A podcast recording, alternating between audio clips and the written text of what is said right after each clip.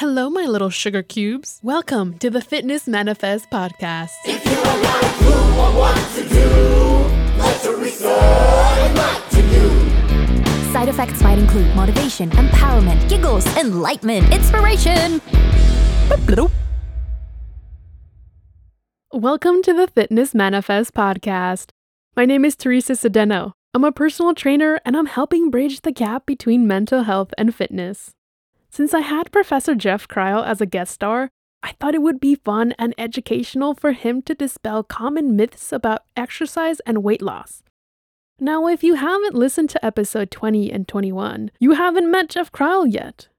So let me introduce him real quick. Professor Kryle teaches exercise science at Moorpark College and is a veteran personal trainer, so he's more than qualified to answer these questions. Now, without further ado, let the bonus episode begin. So, this is just a few questions since we have your expertise here, and because you're the greatest of all time, of course. All right, you ready?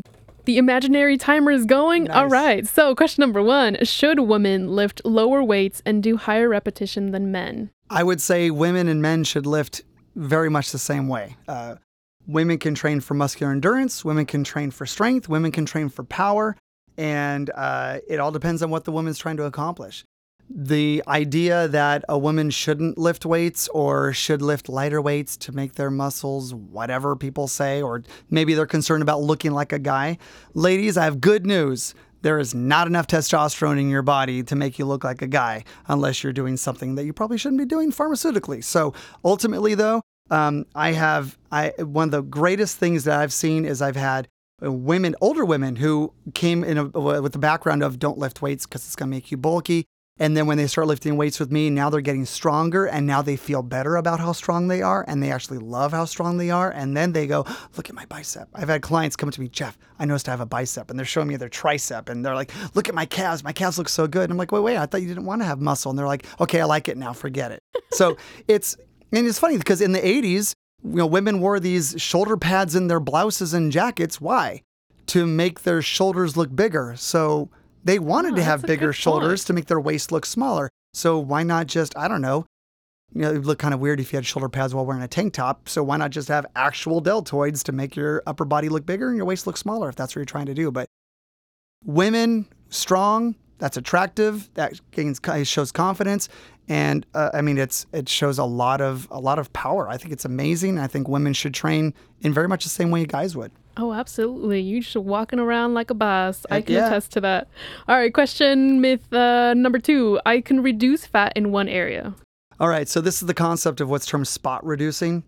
And uh, it's actually funny because Arnold Schwarzenegger, in his uh, encyclopedia, he even throws a caveat and he says, I notice that when um, I'm dieting for a show, that when I do more ab work, my abs show more. And of course, most readers would go, Oh, okay, so doing ab work. And he even says, I know science doesn't support it. I'm paraphrasing, but he actually even acknowledges that no scientist agrees that that works, but he's Arnold, so it must be true. But fact of the matter is, if you pause for a second, go, what is what is Arnold doing while he's getting ready for a show? He's cutting calories. So he could do zero ab work and his abs are going to show. So bottom line is, training one area in hopes to get rid of the fat in that area is simply not evidence. There's no evidence to support that. And I, I kind of throw out a, I think it's a funny little quip, and I've been using it for years. But if that were true, tr- true, if chewing chewing over and over again would cause you to lose fat on your face, then we'd have some really weird looking people, right? We'd have people who have really skinny faces but really overweight bodies. But we know that's not true. So using the muscle in your mouths, you know, in your mouth to chew does not suddenly cause the fat to go away. So yeah, it's not true. As a matter of fact, how fast you lose it, genetics, your lifestyle, where you lose it first or last, well, if you're unhappy with that, you can write an ill tempered letter to your family because that's going to be genetic too. There you go. All right. Uh, up next is you will burn more fat if you work out in an empty stomach. Ah, that's a great one. As a percentage, the answer is yes. So you will actually burn a little bit more fat on an empty stomach percentage wise. But as far as overall calorie burn, you're not going to burn nearly as much. So, really, what it comes down to, people get oftentimes kind of lost in the weeds uh, about should I do, you know, um, like for example, like a cardio before I lift weights or weights before I do cardio, and should I work at empty stomach? And uh, you know, what's the best kind of cardio, running or walking? And really, so much of it comes down to two different things: how much you burn, which is really what it comes down to when it comes to eat less, move more, the first law of thermodynamics, and the percentage of calories that I burn from fat. Here's what I tell people. Bottom line is, if you are going to be working out on an empty stomach and your workout is going to be less than like about 60 minutes to 70 minutes, it's probably going to be fine. If you plan on working out at a really high intensity, like you plan on really working hard, interval work, strength based work, things like that, you do not want to work on an empty stomach because it's actually going that lower glucose in your muscles, glycogen, is actually going to cause a decrease in performance. Well, if you can't do as much, then you can't burn as much. So, yeah, I've had some clients that say, well, I, if I work out early mornings, I can't eat because it makes me sick. And I say, okay, well, then, you know, let's try and find modified ways, like maybe some chocolate milk or maybe like just a little bite of something. Or we just have to back the intensity down until your body gets used to doing more early morning workouts. But the empty stomach is not a magical elixir to losing weight, it just simply isn't. Speaking of uh, magical formulas, is there a specific window that you're supposed to eat protein to get maximum like muscle growth? Yeah, so um, obviously it requires that you're giving yourself the right environment for protein to even do that job. So you have to be able to lift weights. So um, really, the timing of the protein, there's so much evidence on uh, the type of protein, the timing of protein, and the quantity of protein. So I'll, I'll just simplify it. Following a workout, you want to have a little bit more carbs than protein afterwards. And so, um, you know, there. So really, what I tell people is maybe about like two two grams of carbs to one gram of protein, upwards to about three and a half grams of carbs to one gram of protein. And uh, really, that should be like right after the workout. And then, of course, have more protein throughout the day. So, and there are lots of calculations and stuff that you can do for that to figure out your protein needs. But ultimately, what you have to be careful of is having too much protein after the workout. In order for the protein to do its job, the amino acids to be able to cause resynthesis repair, in order for the protein to do its job, you need energy to do that. So if you have the carbohydrates, which is the simplest form of energy, then the body says, oh, good, I have the energy. Oh, and I have the raw materials, the protein. Now I can use the energy to do the work with the materials. But if I don't have enough of the energy and I just bring in the raw materials, and some some drinks like post workout things are way too much protein relative to carbs. And so what happens is your body says, "Oh, well, I don't have very much energy, but I have all this the raw materials." What it does is says, "I'll take the protein, I can actually convert it into energy, and then whatever's left over, I'll use that protein for resynthesis. Well, the problem is you just use expensive protein to create an, an anabolic environment or a growth environment. The problem is it's also not very efficient. The best way to do it would be have a little bit of carbs and a little bit of protein so that way the carbs can give the energy and the protein can do its job of, of growing. And so if you just take in protein, like there are some some drinks, look in the profile on the back of the label, some drinks are good for snacks. Like there are some I'm like, hey man, that's lower in carb, high in protein, but also high in fat. And, I, and if they're high in fat, they usually taste pretty good. Uh, but I wouldn't have that after a workout. I wouldn't have that before a workout. I'd have that maybe as like a late night snack instead of an Oreo cookie. But not all foods are built equally to serve that purpose. So more more carbs than protein. And of course, how much really is going to depend on your weight, your gender, your activity level, and how many calories you're consuming in a day. A lot of factors there. All right. What about that you should eat breakfast in order to start your metabolism? All right. So, um, well, break fast. Obviously, that's the term, right? The idea of the morning meal is to break your fast from the evening. Uh, there, not everybody responds the same way to eating early in the morning or first thing in the morning. Like for me, I breakfast is important. If I don't eat breakfast, then get out of my way because I'm going to be an angry, angry person. Um, but for some people, they they seem to operate just fine. So what I will tell people is that just keep in mind that you are in a state of fasting. So you basically didn't eat. Your body is going to be using sugar, albeit at a slower amount, but using sugar over the course of your eight to nine, maybe if you're lucky, 10 hours of sleep. And so think about how your body would feel during the day if you took an eight hour break from eating. You'd probably be pretty hungry, right? Start to slow down your systems. You probably don't feel like you can think all that well. And so it can be a good way to kind of, yeah, I guess jumpstart is a good way to put it. but not everybody needs that. Now, sometimes here's what I will say: some sometimes people will swap out eating with just having something with caffeine to kind of like simulate that like punch in the arm to get you going during the day. I personally would prefer that people would use food as a means to kind of get get them ready for their day. But as far as like jump starting metabolism, I mean, once you start moving, metabolism starts going at a higher rate versus sleeping. But um, as far as making the world a less cranky place, um, just be mindful about about not skipping meals. I think oftentimes most people don't work well under those situations. All right. So then, uh, moving like 12 hours later, if you eat too late at night, it'll cause you to gain weight. Oh, I love this one. Okay, so um, I will say that your body has no clue what time it is. Now, it it does have an idea of what's called circadian rhythm. So these sort of ebbs and flows in our day. So you know, for example, even during summer, I just naturally wake up around like 5:30 or 6 and I have to kind of force myself to stay in bed because during the normal school year, I'm usually up by 4. So with that being said, our bodies are going to be working under a 24-hour clock. So if I am, you know, my body's used to going to bed at like 10 o'clock and I choose to eat at 9 o'clock, well, there's nothing necessarily inherently wrong with that, other than perhaps maybe the foods I choose. Maybe my body doesn't work well if I ate certain types of foods, let's say spicy foods or things with uh, like caffeine in them. Uh, then my body may not respond well in getting a good night's sleep. Um, for example, some individuals, when they eat too much food, even foods they tolerate well, they can't lie down after that because it makes them feel sick.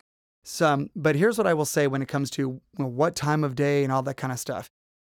I used to work. I used to work um, at, you know third shift at some when I worked at Disneyland a thousand years ago, and so that meant like I had a 5 p.m. to 5 a.m. shift. Well, that completely messed up my entire world. I'd do that for about two weeks at a time, and but I had to eat because I was awake. I wasn't used to being awake at one in the morning because I was usually asleep by then. But when I worked these shifts, I had to eat. So, but I never gained weight during that time.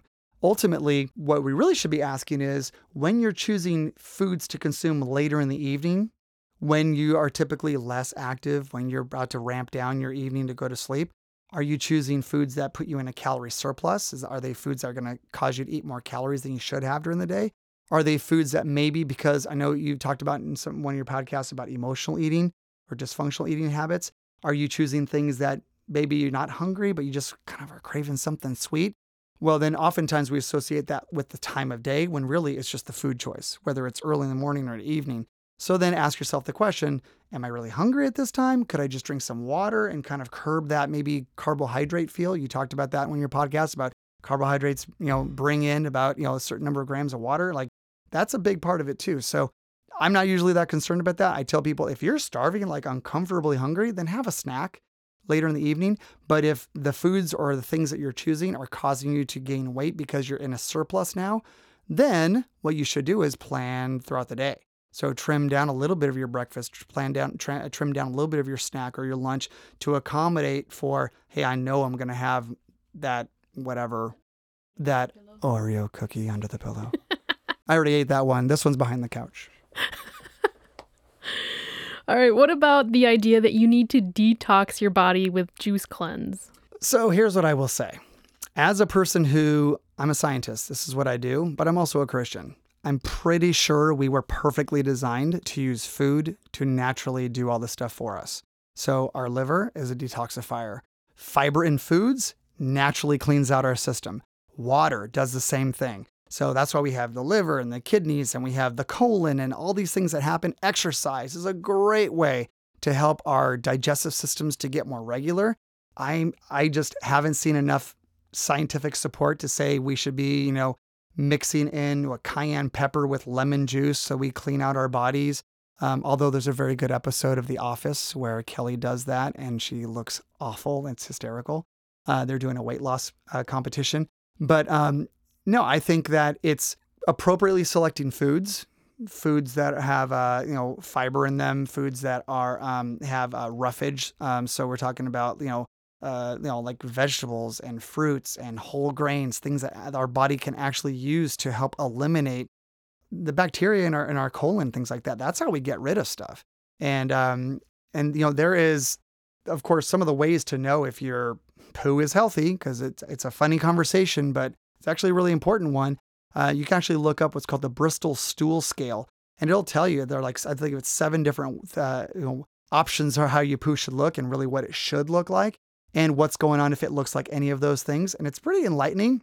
And so, yes, that does mean that you can't just flush and run. Uh, you need to take a look around and see what uh, what you just manufactured there because it does tell you a lot about your health. Mm-hmm. All right, moving on from food. The idea that metabolism de- decreases with age. Okay, as I get older, this is actually true as much as I don't want to believe it. Um, yes, so, so for a couple of reasons. Um, number one, just like an aging car, the systems don't operate nearly as effectively. Um, and so things like uh, muscle mass is going to start to naturally decline. And that's going to be for two reasons. So that's going to be, of course, just this normal progression of aging. Also, lifestyle too. You know, when I was yeah, I was in college. I didn't have a care in the world. I was working full time, but I was in college too, going to school full time, and, and pretty much in my spare time, I was at the gym. And so I had I was lifting weights for two to three hours a day because I had no place to be. You know, it's all good. My friends were all there with me, so it was great. That was just social time. I just don't have that time anymore. You know, three kids, a mortgage, two dogs, and a smoking hot wife. I just got stuff to do, and it's not being at the gym for three hours. I'm happy if I go to the gym for an hour and get a good workout for an hour because it's just I have responsibilities now. And so lifestyle also is going to dictate that you can't you're not going to be able to hold on to the muscle like you did when you were in your 20s or even your 30s. And um, so you couple the lifestyle limitations with the natural progression of age-related muscle loss. Now, it doesn't mean that oh, that you can't work your butt off to try to stave some of that off and kind of like mitigate some of that atrophy, as it's called, the muscle, the loss of muscle but it's still an inevitability. It's just going to happen. I mean, even the amazing Jack LaLanne, I mean, did not look like he did when he was in his, you know, in the 50s. I mean, he was just a beast. And then, you know, I got a chance to meet him at a fitness conference years ago before he passed away. And he still looked amazing. Do not get me wrong. I was still like, you were the man, you know. But um, he, he didn't look the same. And I have a very close friend of mine who was who was a professional bodybuilder, and he jokes and says, you know, his wife says that he he's uh, half the man that she she used to know because he's not the same size as he was when he did bodybuilding. It's just a natural progression of life. But it doesn't mean uh, doesn't mean we go quietly in the night. You know, we just gotta if you if we're willing to try and put forth the work, then then you can try to mitigate that as much as possible. There you go. Fantastic. That concludes our, our not so lightning round lightning round of questions. It's a slow mo lightning. All right. Well, thank you so much for listening to another episode of the Fitness Manifest podcast. I'm your host, Coach Teresa Sedeno. Let me know on Instagram who else I should invite. And until next time, go some meet some new people. I'll be here if you need me. Okay, bye. Side effects might include motivation, empowerment, giggles, enlightenment, inspiration.